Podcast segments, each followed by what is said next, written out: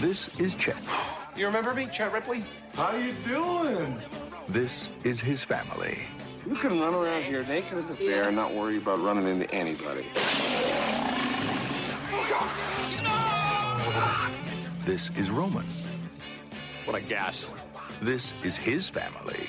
I'm waiting for the heads to rotate around and embalm Pete soup. They're about to spend one week together in the great outdoors. We weren't invited. Ah, they'll be tickled to death to see us. Who invited him anyway? But this is no holiday. The man is an ass. This is war.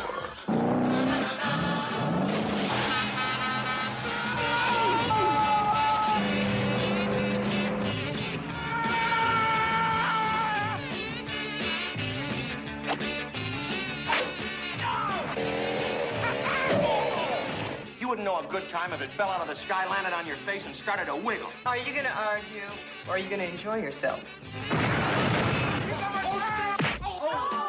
Dan Aykroyd. John Candy. The Great Outdoors. Outdoor fun for the whole family. That had to hurt.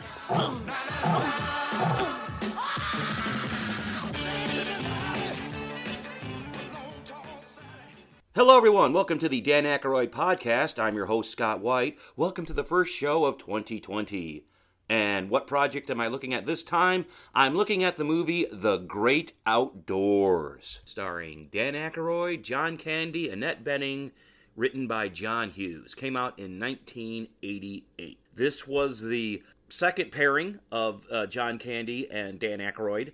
Uh, they were together in 1941. 1941, oddly enough, the first podcast I ever did. So if you're getting a little bit nostalgic, go back and check out the first podcast I ever did. Uh, Dan Aykroyd and John Candy, of course, worked together uh, at uh, Second City. That's where they met each other. And you always talk about, usually, you know, Dan Aykroyd and John Belushi uh, being a great comedy duo. But the Dan Aykroyd John Candy combo is also just as funny. They worked together in Second City. They worked together in, in several movies. They were friends off screen as well. So it was nice to see the two of them uh, team up in this movie. And let's just get right into it.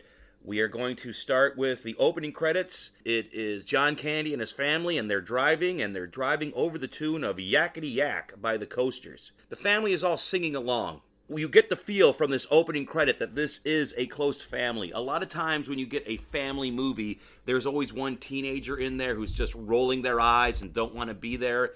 You don't get that feeling when you see these opening credits. You see this family, they're all singing along, they're all having a good time doing it. None of the teenagers are too cool to do it. So you get a nice feeling of family through these opening credits.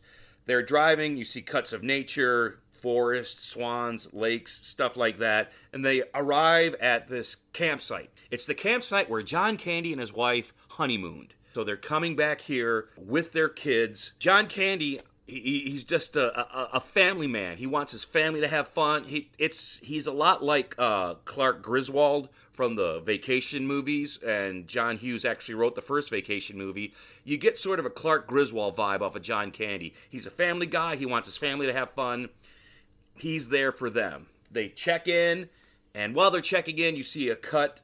You're cutting back and forth from them checking into the cabin through this uh, Mercedes Benz, which has the license plate Ronin on it. In Illinois, Illinois, because you know all John Hughes films actually take place in Illinois. And I know I'm saying it wrong, Illinois. There's this horn that says blow me for service and they blow this horn and this dog just hops up and starts growling at him. It has porcupine quills and the innkeeper and his wife show up and they're these two grizzled old people and the innkeeper is like uh, that's our dog. Hates people loves porcupines. They take them to their uh, cabin and it's this huge nice cabin. You think it's a nice cabin but evidently something happened in that cabin because when they check into the cabin it's all dirty and filthy once again, while all this is happening, we're cutting back and forth between them checking in and uh, this car, which is Dan Aykroyd. Dan Aykroyd pulls up with his family, Annette Bening and his two daughters. So John Candy has a wife and two sons, and Dan Aykroyd has a wife and two daughters. The two daughters are twins, and the two daughters are like the two twins from The Shining. They're just really, really creepy, and they play that up through the entire movie. John Candy's kids are fine, uh, normal uh, teenage kids, but the girls are played creepy. We find out when Dan Aykroyd arrives that they weren't invited. They just came up on their own. I don't know how they found out they were going up there. Uh, their wives are sisters, so they must have talked, and that's how I knew. So they came up here to surprise, quote unquote, surprise John Candy and his family. And they get into the cabin, and we see this scene where John Candy's wife is trying to clean up the clean up the cabin, and uh, John Candy starts flirting with his wife. And it's actually a very it's a very nice it's kind of a sweet scene. You can see that they're still in love after all this time, which is nice. So they do that for a while, and John Candy finally convinces her, and the clothing starts to come off. And at that point, that's when Dan Aykroyd comes in the front door with a camcorder. It's 1988, so there's a camcorder on his shoulder. I don't know why he would have a camcorder out at that point, but he does have a camcorder out, and he starts filming them while they're going through all this. And John Candy, you see the first time John Candy sort of loses temper in this movie, and he just tells Dan Aykroyd to shut that damn thing off, and he walks towards it, and you see the fuzz, and then you cut to you see the fuzz, and you cut to Dan Aykroyd and John Candy out sitting on the porch. John Candy's just, he's playing up the nice guy. He knows that Dan Aykroyd is family, and of course, Dan Aykroyd plays once again. He plays this. He's an investment broker, so he plays this fast-talking investment broker who's much more well off than John Can- John Candy and his wife. They make a good living. He makes a good living, but supposedly Roman is this very is this very very rich in-law. Throughout the movie, Dan Aykroyd keeps dropping how much this cost, how much that cost. He keeps reminding them of how rich they are. And it's the two of them just sitting on the porch talking. And I'll tell you this this movie shines when it's Dan Aykroyd and John Candy on the screen together playing off of each other. This is when the movie is at its best. These two comedy pros, they know each other, they know how to play off of each other. The one thing I like best about the scenes between Dan Aykroyd and John Candy is they both don't try to be funny at the same time. One scene is Dan Aykroyd's and John Candy lets Dan Aykroyd have the spotlight. Another scene is John Candy and Dan Aykroyd lets John Candy. They're not stepping on each other. There was uh, this famous story in, cat, you know, we'll go off on this. Tangent alert. Tangent alert. Tangent alert. Tangent alert. Uh, there's this famous story in Caddyshack between Chevy Chase and Bill Murray, and each one of them was trying to get the best of them in the scenes that they were in together. They kept trying to top each other, and they wouldn't let each other get in the final laugh, and they wouldn't let each other, you know, get in the final joke, and they just kept trying to boom, boom, boom. And we're back, and that doesn't happen in this movie. John Candy and Dan Aykroyd are both professionals, and they both let each other play off of each other, and they both let each other get the laughs that each one deserves in certain situations. So they're on their porch and they're talking, and once again, uh, Dan Aykroyd plays the fast-talking businessman, and he has one of his famous fast-talking business lines, scenes, whatever. Here it is. I see the underdeveloped resources of northern Minnesota, Wisconsin, and Michigan. I see a syndicated development consortium exploiting over a billion and a half dollars in forest products. I see a paper mill, and if the strategic metals are there, a mining operation. A greenbelt between the condos on the lake and a waste management facility, focusing on the newest rage in toxic waste, medical refuse. Infected bandages, body parts, IV tubing, contaminated glassware, entrails, syringes, fluid, blood, low-grade radioactive waste, all safely contained, sunken in the lake, and sealed for centuries. Now, I ask you, what do you see? To which John Candy replies, Trees. I see trees. In this scene, John Candy is just choking back his anger. He doesn't want Dan Aykroyd's character to be there. He doesn't want Dan Aykroyd's family to be there. He just, he's had a problem. You can just tell by this little scene that he's had a problem with Dan Aykroyd his entire life while they've been in laws. Now, here is something sort of sad and ironic that happens in this scene where Dan Aykroyd starts telling John Candy that, you know, you're not a man of vision, but I say that to you as a compliment because most of us are just chasing that dollar and we're going to die of a heart attack way too young. And of course, John Candy died of a heart attack way too young. It's kind of eerie listening to the end of that scene because you, when you know what happens to John Candy. Then we cut to it's John Candy's two sons, and they feel like they're being watched by an alien presence, and they turn around, and it's Dan Aykroyd's two daughters, and while they're staring at uh, the boys, the Twilight Zone theme starts playing, and we're gonna go off on one of these. Tangent alert. Tangent alert. Tangent alert. Tangent alert. the Twilight Zone theme goes off in this movie, and Dan Aykroyd had a part in Twilight Zone the movie. Another podcast which I have done. Please check that out if you haven't checked it out already. And we are back. Trying to keep these tangent alerts short. They start barbecuing, and they start barbecuing lobster tail. And Dan Aykroyd just brought the lobster tail with him. It's like, we're not eating hot dogs, we're having lobster tail, and he keeps telling them how much each lobster tail costs. And once again, throughout the movie, he keeps telling John Candy's family what everything costs. And there's a weird little thing that happens in this. I'm in my 50s. I've been around a lot of married people. I'm not married. And in this scene, Dan Aykroyd kisses John Candy's wife on the lips. And I have never seen that. Even somebody that's really close, even a relative, kiss another man's wife on the lips. That's just wrong and it's just weird. And every time I see that, and it happens in movies a lot. That's one of those things that never happen in real life but happen in movies, like people who keep keys in their visor. That never happens. Nobody ever keeps keys in their sun visor, and nobody kisses another man's wife unless he's having an affair with that woman, okay? I just want to get that straight off my chest. We cut to them inside the cabin. They're having dinner. John Candy's talking about getting a pontoon boat with his boys. Dan Aykroyd says, "Nope, we're getting a ski vote," and John Candy is outvoted. So it's the next day they're going to get a ski vote. So they we cut to the living room, and everybody's talking, and then we see John Candy slowly turning off the lights one by one. Start telling a bear story. This reminded me of uh, the scene in Meatballs where Bill Murray is telling the story about the hook-handed man uh, around the campfire.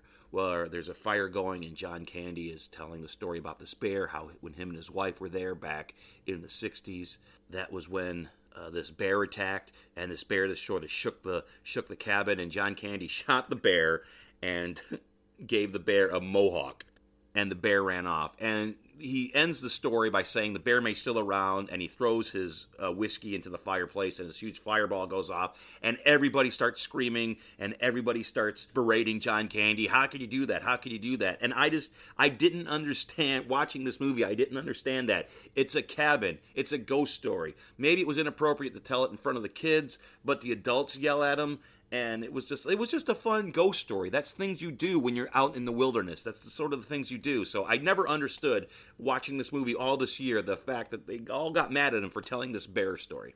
Anyway we cut to john candy.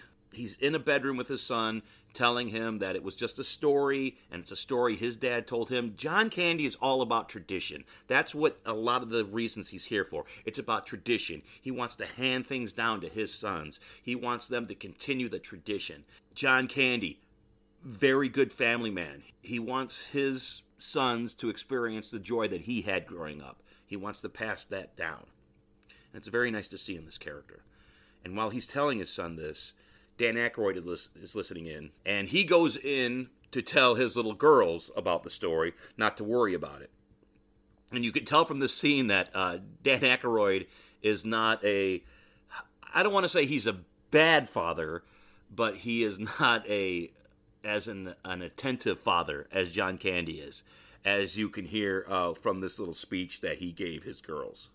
I know that a terrifying story like that coming from the mouth of a recognized authority figure could be traumatizing for kids like yourselves. I know that because I had a similar experience with my Uncle Roy in a story he used to tell. About a family that went into the woods and was attacked by a band of escaped Army psychiatric patients who'd been subjected to violent, hellish, torturous behavior modification experiments. Seems they escaped from the metal boxes the Army kept them in, found this family in the woods, fell upon them, slaughtered them, and ate them when he is done telling that story, he walks out of the room, turns off the lights, and the girls are just staring off into space. Then we cut to these raccoons. There's a running gag throughout the whole movie with these raccoons. They talk in raccoon talk. You get the human subtitles of what they're really saying. This time they're rating the garbage cans, saying how they love rich people when they come. They always bring the best garbage.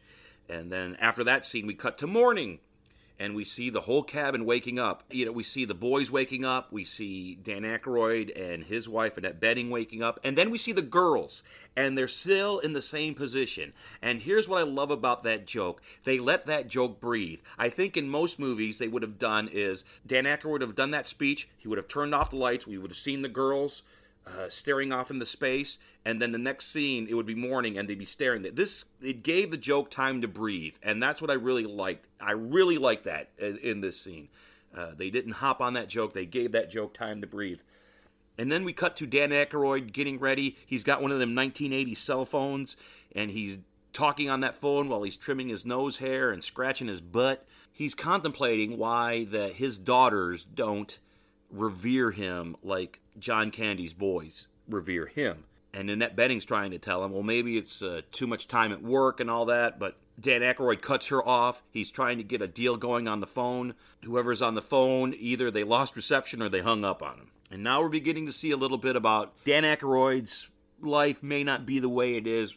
That's starting to creep into the story here. They're going out to rent the boat, the jet boat. They're going out to rent the jet boat, and and John Candy's oldest son asks if he can walk around the city or whatever not and john candy's oldest son asks if he can walk around the town and head back later. And john candy agrees on one condition that they're going to spend time together. John candy wants to spend time with his family. He wants this to be a family thing but he's also not an over domineering dad that's demanding it. If i wanted a dad in real life i think john candy would have been a great dad. Just well let's just in this movie he would have been a great dad they rent this speedboat and now they're going to do water skiing. John Candy is showing his younger son how to water ski. We've seen tons and tons of movies of this water ski scene that we're about to see, where people are just dragged across the lake and all they have to do is let go of the rope. And every movie I've ever seen, every reviewer has said, all you have to do is drop the rope. And nobody drops the rope. Okay, John Candy does not drop the rope, but here's what happens. While John Candy is teaching his younger son, he's telling him, if you ever get in trouble, just drop the rope. So they are acknowledging this. I think this is a very smart thing to do. They are acknowledging how stupid it is not to drop the rope. So when John Candy doesn't drop the rope, his younger son just yells, Drop the rope. So we get the typical water ski scene where he's being dragged over and people are laughing and people are applauding. And there's a scene where he gets pulled through the reeds and the reeds keep smacking him in the nuts. That just reminded me of a scene in Stripes where he was running across a log and he fell on a log and got hit in the nuts. So those are two John Candy nut scenes. After all that, we cut back to the cabin. John Candy is mad. He's angry.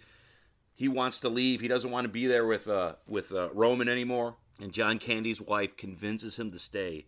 And she says, You're a big man, and you're a kind man, and you're above all this. And when you hear that from whatever you've heard about all the people who knew John Candy, that's how John Candy was in real life. He was a big man, and he was a nice man, and he was a kind man. So when she was saying that about his character, she was actually saying that about a John Candy, because that's how he was in life. In this scene, she turns the tables. In the beginning, when John Candy was flirting with her, she gave in to him. Now, when she's doing the same thing to him, he gave in. So it sounds like they have a really nice relationship. They can talk to each other, which is nice to see. Man, woman, you can see that there's backstory with these two, that they have a nice marriage, they have a nice relationship.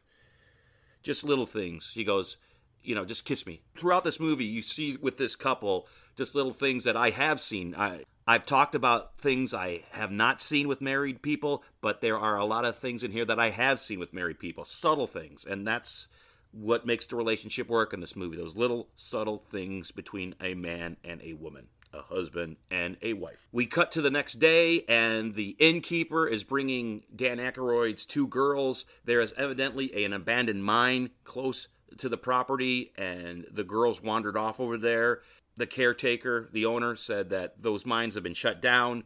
They were shut down in the army. They're dangerous. Keep your girls, you know, keep all the kids away from there. So that's what we like to call foreshadowing. Remember that? We cut to a party, and they're having a party for a 109 year old man, the oldest man in Canada. Now, this is what I'm. I don't know where this movie takes place. The license plates say Chicago, or not Chicago. Well, the license plates say Illinois. John Candy says he's the oldest man in Canada. But later in the film, they reference that they're in a state. So I don't know where this movie has taken place. I don't know if he is a man he's the oldest man in Canada, but he's in the States, or I don't know if they're from the States and they're visiting Canada. I don't know. There is a 109 year old man that they're having a party for. John Candy wants to see this. We get all the kids around this man, and John Candy starts taking pictures, and he tells the little girls to kiss him on the cheek, and the the owner says, uh, "You probably shouldn't do that. He died on the way over." And the kids scream and they run out. John Candy just what just starts berating the caretaker, the owner. It's like, "What is wrong with you?" Uh, and he keeps yelling to his kids, "Go wash, go wash." um, that was a nice, cute, funny scene. Now it's a part of the movie which is sort of blah. They mire this movie down with a teenage love story between John Candy's oldest son and a local girl. And they're at an arcade, and the two brothers are shooting pool, and one of the brothers bumps this girl with his pool cue, and she runs out, and he runs after her. Now we have to watch this subplot, which we really don't need. It doesn't really go anywhere, and honestly, we really don't care. Now it's in the movie, now we have to deal with that. And there's a lot of cuts in this movie that don't make sense, continuity wise. So the two brothers are playing pool, and the one brother runs off the, after this girl. Then we cut to the next scene, which is John Candy and the youngest boy with the two girls in the back. They're at this bear dump and while they're at this bear dump, we cut to the older brother chasing after the girl. At one point, the two brothers are at an arcade playing pool, and then at another point, that younger brother is in the car with his dad while this other brother is the the continuity the editing is a bit sloppy in these parts. If you're paying attention you're really going to notice it. So the older brother goes off and tries to track down this girl and he does and she blows him off and then John Candy and his youngest son and the two girls are at this bear dump looking at the bear. It's called the bear dump. And they're looking at these bears, and John Candy feeds these uh, bears these Zagnut bars, and these bears crawl on top of his station wagon. And there's scenes where you can see it's actually John Candy and the actors in the car with these bears on the car. John Candy ends up driving away with these bears on his hood, and here's that scene I was talking about where his son goes, Isn't it illegal to drive with bears on your car? And John Candy goes, I don't know what the laws are in this state, son. Are we in a state? Are we in Canada? I don't know. We cut to John Candy just out getting a breath of night air. You can tell on his face he's just aggravated with everything that's been happening so far. And his oldest son comes back to the cabin and they go out in a rowboat and they have this really nice moment under the stars where John Candy gives his son his ring and he says, My dad gave me this ring while I was here, and I wanted to give you this ring while we were here. So it's family, it's tradition, it's passing it down from generation to generation. It was a really nice scene, and the best part about this scene was it wasn't undercut by a joke. They just end the scene. Nothing stupid happens, nothing wacky happens. It was just a nice scene between a father and a son. You can have those in movies. And we did. We cut to the raccoons once again. Now they have put uh, rocks on top of the garbage cans, and you hear the raccoons talk and you can read what they say. That never works. And once again, they get into the garbage cans. The next day, we see John Candy's oldest son finds out where this girl works and bugs her at work. I don't know how he knew where to find her at work, but he did. He ran across her. I guess this, it really is a podunk town because if you're able to find somebody that you just met and didn't even know her name, if you're able to find her the next day, it's got to be a really small small town. He finds her at work. He asks her when she gets off. They do a little flirting she says, I get off at 8. If you can find out where I am, yeah, we can hang out. I don't care. I don't care about these two. I'd like to see more scenes between John Candy and Dan Aykroyd. I guess this was put in for the quote unquote younger viewers that Dan Aykroyd and John Candy weren't pulling in. But I don't know how many people can identify being on vacation uh, for three days and falling in love. but that's what happens in this movie. We cut to this montage, the split screen of Dan Aykroyd hitting golf balls and John Candy uh, go kart racing. How I said before, how we did the water skiing bit, but they it's like okay, well, let's let go. They sort of were self aware. This one is a standard. Dan Aykroyd's hitting golf balls. He hits a golf ball and it pegs John Candy in the face while he's driving a go kart. Nothing original there. You've seen the whole golf ball. At least didn't hit him in the nuts. I give him credit for not putting the golf ball in his nuts. But yeah, it hits him in the face. Not that funny, not that original. Now they're horseback riding. Everybody's doing well except for John Candy. His horse is giving him problems. And John Candy gets off the horse and he sort of has this conversation with his horse. It's like, look, you don't like me, I don't like you, we'll just walk back. However, then the horse takes off and we cut to the stable where everybody's waiting for John Candy, dehydrated, and his clothes are all messed up.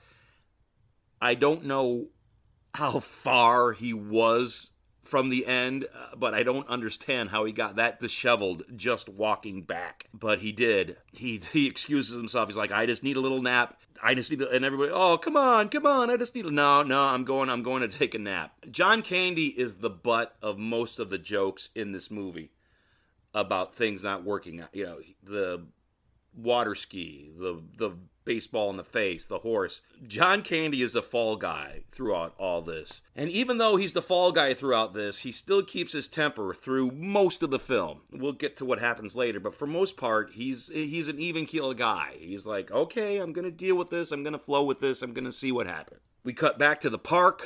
The two lovebirds have found each other. That's just to establish that they're together now. Then we cut to a bar where John Candy and Dan Aykroyd are drinking. Uh, this guy walks in, Reg. And Reg has a very unique haircut. This is what his haircut looks like. It's quite a hairdo you got going there, Reg. You don't have a neo skunk thing? Or... Roman, what are you doing? Well, he's got the hair. Well, you don't have to say anything. And the reason his hair looks like that is because he was struck by lightning 66 times. Yes, 66 times he was struck by lightning in the head. And the bartender says, if you ever see Reg running, you know there's a big storm coming up. Once again, foreshadowing. And while they're drinking at the bar, Dan Aykroyd tells John Candy to pay for the drinks while he goes to the bathroom. Once again, little something creeping in. If he's so rich, why doesn't he pay for the drinks? He's ordering the rounds, but yet John Candy is paying for the drinks. And then we cut to the table with the two sisters, the two wives, with the kids, and they're talking. And Annette Bening is telling John Candy's wife how hard it is to be rich and how she's not really happy and how she's not being sexually satisfied. I don't know why they're having this conversation in front of children, but they are. So we're establishing that their relationship may not be as strong as John Candy and his wife.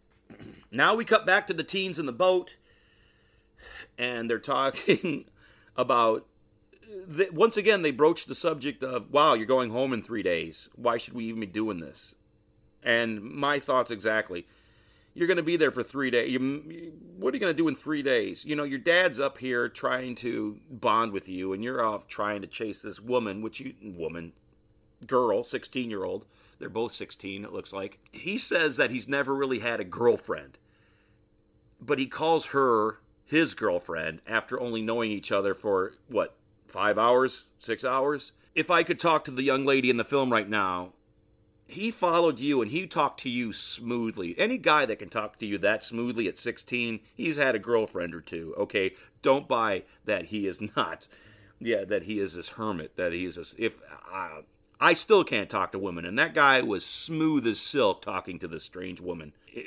Put that out there to the fictional girl in that movie. We cut to the cabin, we hear a scream, and it's Annette Bening. She runs out and she's freaking out because there's a bat in the cabin. And there's this bat flying around. And the thing with the bat is, thanks to high definition television, you can actually see the wire that the bat is on. the bat is flying around, and John Candy and Dan Aykroyd have to get this bat out of the cabin so everybody can go to sleep. They come in and they're dressed. They've got on these big parkas, and they've got tennis rackets, and they've got nets. And they're basically making fools out of themselves trying to catch this bat. And the bat ends up landing on John Candy's face, and Dan Aykroyd just smashes him. You think in a movie like this, they would do the clowning around and the bat would basically fly away? Not in this movie. They smack that bat right off of John Candy's face, and Dan Aykroyd puts the killing blow with a fly swatter. Like, wow. I, have seen this movie before, but I don't remember that. I was like, well, that was that was pretty brutal. Kids don't like bats, but a lot of you know you don't want to show unnecessary killing for no reason. That bat, there was no reason to kill the bat. It wasn't doing anything, uh, but they do. So let's move on from the dead bat man. Sorry. We cut back again to the te- see this teenage love thing is just dragging this movie down. we cut to him at her work. What time do you get off? She says eight o'clock. You want to meet at nine? She says yes. She goes, I'm just waiting for you to ditch me. Okay, why would you think that? Why would you think that you're waiting for him to ditch you? He's here today if he was going to ditch you, he wouldn't show up at your work again. And he's here with his family, so you know that he has other obligations. And he goes, Hey, if I ditch you, you don't have to talk to me ever again. And there we go. Foreshadowing! A lot of foreshadowing in this movie. We cut to one of the famous scenes in the movie. Uh, they go out to dinner, and they're all ordering, and they ask, What is the old 96? In this scene, if you eat a 96 ounce steak, you and your whole family gets to eat for free. Why didn't they make it the 98? That rhymes. I ate the 98. I ate the old 98. But no, it's I ate the old 96. Add a couple of ounces on there, you know, and get a rhyme going for your t shirts. That's just poor marketing right there. You know what I'm saying? We see the scene where John Candy is trying to eat the 96 ounce steak and it's cut between him and we see the girl waiting for the her date to show up and they cut back and forth. Here's the thing with okay here's the thing. Nobody's paying attention to this kid. If this is so important to you why don't you slip away and meet your girlfriend your quote unquote girlfriend? Nobody's going to notice because everybody in this restaurant is looking at john candy trying to finish this 96 ounce steak you get back your dad's pretty forgiving because he was supposed to meet this girl at 9 o'clock. He's obviously late. So he's there maybe 10, 11 o'clock. So the parents are letting this kid run around at all times of the night. It just, I just don't care and it doesn't make sense. Just strip away the teenage romance. More more John, more Dan. Because the scene with John Candy eating and Dan Aykroyd egging him on is a very, very funny scene. And Dan Aykroyd has one of the most funniest lines in the whole movie right here. I think that just about does it. He's not done yet. Well, he may take a little while with that last bite, but it'll go down. That ain't the last bite. Well, sure it is. There's nothing on that plate but gristle and fat. Here we see once again Dan Aykroyd, the domineering presence, forcing John Candy to do something he doesn't want to do. And that's through this whole movie. This is just dealing with somebody who has a bigger personality than yours. Dealing with that. Just having somebody just who can push you. And you know that you don't want to be pushed by this person, but this person knows they can push you. That's what this movie is about. One of the things about this movie is about. And he ate the 96. He staggers out and he's all sweaty. He's got the shirt. I ate the 96. It's it's a very nice comical scene. If they would it would have been better if they would have cut out the flashes between him eating and the girl waiting for you know, waiting for her date. Well, he eventually shows up and she's gone. So guess what? He stood her up and she doesn't have to talk to him anymore because he said he does she doesn't have to talk to him anymore if he doesn't show up. That'll teach you to say stupid stuff. So now we cut to the raccoons again and the subtitles say that oh they put the garbage cans in the house. We cut to the next scene and it's everybody coming home and all the garbage is strewn over the ground. And here's something. They're here for a week. How much well what is it? Two four six eight yeah there's eight people there. I was going to say how much garbage are they churning out for being there only a week, but I guess with eight people, they would be churning out quite a bit of garbage. Anywho, they come home, the garbage is all over the floor. John Candy smells that, and he's just gonna vomit. And here's a famous blooper scene that's talked about a lot. Well, maybe not a lot, but I've heard it. You see John Candy run off, and then the whole family runs after John Candy, and there's a shot that you're not supposed to see of Dan Aykroyd where he's counting off one, two, three, and when he reaches three, that's the actor's cue to run out of the scene. And we're not supposed to see that, and we do. You see Dan Aykroyd count to three, and you see him all run out while John Candy hurls his 96 ounce steak up. We cut to the next morning. It's 5 a.m.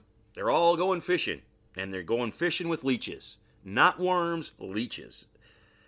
And the joke on this one is they all fall asleep and they all wake up covered in leeches. We cut to the next scene, and it's John Candy's oldest son calling her at work. Once again, I don't get this. If she thinks he ditched her, why would he be calling her? It just doesn't make sense. Find out what he has to say. Judge it on that. He got hung up with his family. Okay, that happens. He's there with his family. That's why they're there. It doesn't make sense why she would think that he wanted to date her one time, show up again, set up a date with her, stand her up, and then call her afterwards. This is that's dumb. Just find out what he wants. Find out what happens. Yeesh.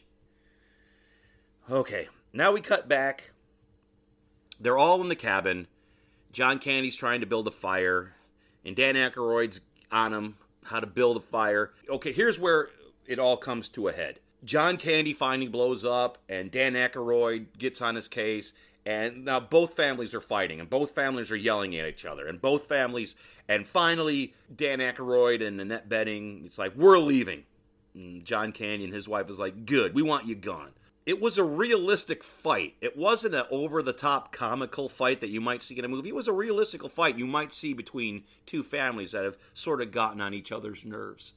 And while they're leaving, Dan Aykroyd, the salesman that he is, turns to John Candy and says, I came up here for a reason. I have this investment. I wanted to let you in on the ground floor. And he basically soft soaps John Candy. And John Candy, his character, even though he gets mad, he has a heart of gold. And Dan Aykroyd knows this, and he plays on his heart of gold. And he tells him a story he made up about how John Candy said he was no good at uh, his own wedding. He just he just plays John Candy, and John Candy ends up giving him money for this investment. See him driving away in the uh, Mercedes Benz, and Annette Bening just goes on and on about how family is strong, even though they had their disagreements. John Candy trusted Dan Aykroyd, and you can see something turn in Dan Aykroyd's eyes. And he turns the car around and he drives back to the cabin. And while this is going, there's this huge storm happening. And we get back to the cabin and we find out Dan Aykroyd tears up the check that John Candy gave him. And we find out that Dan Aykroyd is broke. He lost a seat on the exchange. And here's something. Let's go on one of these. Tangent alert. Tangent alert. Tangent alert. Tangent alert. In this movie, Dan Aykroyd couldn't cover, so he lost his seat on the stock exchange. In the movie Trading Places, another podcast I've done, he tricked these men to overextend so they would lose their seat on the stock exchange. I think that's kind of interesting. And we're back. Dan Aykroyd tells, and his wife, Annette Bening, finds this out along with everybody else that he's broke. He came up here to put the pinch on John Candy and his family, and he can't do it because of family. Okay. That's a nice character arc for this, for Dan Aykroyd. He comes in as a jerk.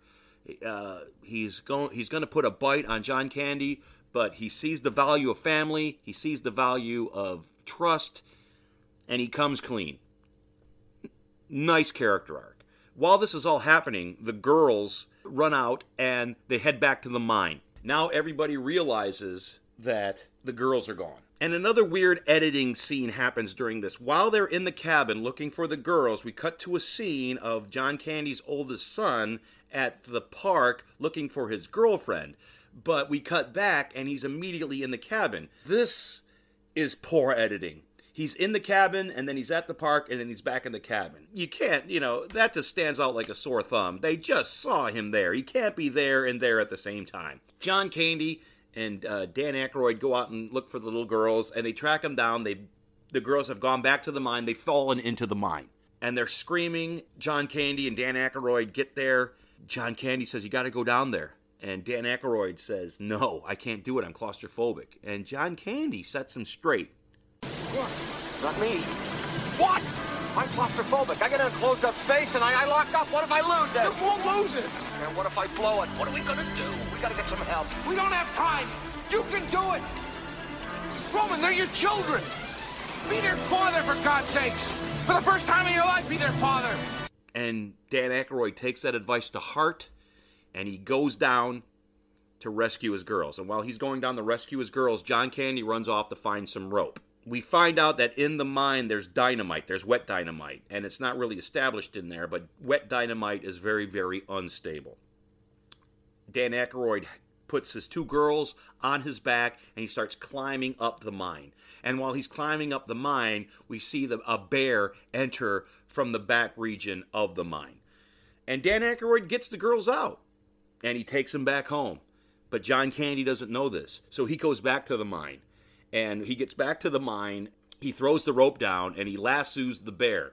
And John Candy pulls the bear up the mine shaft. John Candy acting with himself is just a delight. He he works good with Dan Aykroyd, but just seeing John Candy just talk to himself and act with himself, it's a delight to watch. He's just a very natural, funny man that you just even in bad roles you like to you like to watch him. He had that he had that spark. Well, he pulls the bear up from the mine and the bear starts chasing him. And while the bear starts chasing him, the bear lets out a roar, and this wakes up the uh, the innkeeper, the owner of all this. John Candy gets back to the cabin, and he's trying to explain what happens, but he just can't. Big, big, ooh, big, Big? All right, we'll make a big one. big bear. Big bear. No, true, true, out there. We're glad you're home, honey. Big bear, chase. Big bear, chase. What does he say? What? Big bear, chase me. And then the bear breaks down the door. And now the door is on top of John Candy, and this bear is just hopping on John Candy. And you see this shot. That stuntman is really under a door with a bear on top of him, or I guess it might be the trainer, whoever it is. That's really happening. And then the bear starts chasing everybody around the cabin. And Dan Aykroyd tries to fend him off with a poker. And there's a scene where Dan Aykroyd and the bear are both in the scene at the same time. So Dan Aykroyd is in the scene with the bear. Uh, now later, uh, there's scenes that are obvious when Dan Aykroyd is trying to fight the bear. It's obviously a fake bear, a fake bear head that he's wrestling with. But there's one shot where Dan Aykroyd is actually in the same scene with the bear. And while they're trying to fend off the bear, the uh, the owner runs in with a, a rifle lamp. At the beginning of the movie, it was a lamp, but it was also a rifle. So he comes in. John Candy goes, "That's a lamp," and the owner goes, "Yeah, but it's loaded." And he plugs he plugs the rifle in and he shoots the bear in the ass, and all the bear's ass hair blows off. So now the the bear's ass is bare, and the bear runs away whimpering and uh, whimpering and crying into the woods. The next morning, they're all leaving. We have one final scene. Man, this is drawn out, but we have one final scene where the John Candy's son is just standing by the docks and his quote unquote girlfriend shows up and they have one final kiss. It doesn't mean anything. It's just ugh, it just weighs this plot down so much. Nobody cares about these two characters. There there would be if, if there was more scenes between John Candy and his son, that would have a larger influence on this movie than than his son with this girl. There's nothing. they- They're both nice characters, but nobody cares. You know, have a bonding with you know John Candy, his son. More bonding, more Dan, more John, more bonding, less teenage romance. I think the world would be a better place if if all those took place. And they're driving away. You know, they're saying their goodbyes, and Dan Aykroyd says, I'll race you home. And John Candy's contemplating. Well, what John Candy doesn't know is that his wife said that they could stay with them until uh, Roman got back on his feet. So that's it. And so now they're racing home, and then we cut to the credits, and the credits are or uh, sung on their by "Land of a Thousand Dances." And I don't know if this was a scene cut from the movie, but in this scene, Dan Aykroyd is just dancing all over the bar. I don't know if they could have done this, but Dan Aykroyd is an accomplished singer. I would have liked to have heard his version of "Land of a Thousand Dances." The the credits roll, and then we have an after credit scene. That's right, Marvel stole from the great outdoors. There's an after credit scene of the raccoons talking about the bear that got shot in the butt. Blackout and a movie, The Great Outdoors. What did I think of this movie? It is a pleasant watch. As I've said throughout this whole thing, we needed to drop the whole teenage romance thing. That did nothing to it. And we just, whenever Dan Aykroyd and John Candy are on the screen together, we needed more Dan Aykroyd and John Candy on the screen. The chemistry between them is un, undeniable. Working, we, I wanted to see more of that the scenes with his son, John Candy bonding with his son is nice. I think maybe we could have explored more of Dan Aykroyd getting closer to his daughters in this movie. I think we could have gone a lot of other ways other than the teenage romance. It's a nice, quick, fun watch. It drags in the middle of times, but there's a couple of really nice standout scenes. And Dan Aykroyd has this character down pat. Uh, he does what he does you actually begin to sympathize with Dan Aykroyd at the he starts off as a jerk but you sympathize with him so he pulls that off nicely in this in this uh, movie. So yeah I would say check it out. It's a good movie. Not a great movie but it's a good movie. And that's it. This has been another Dan Aykroyd podcast. If you want to support me uh, you can always do that at my Patreon page, patreon.com backslash Scott White. If you want to check out my tour dates, where I'm going to be uh, this year, 2020, check out my website, scottyblanco.com. It shows you of all the projects that I'm working on and the various ways that you can support me and help me keep doing the Dan Aykroyd podcast and all my other projects. First podcast of the new year under my belt. Hope to have many, many more coming to you, and I will see you next time on the Dan Aykroyd podcast. Thank you.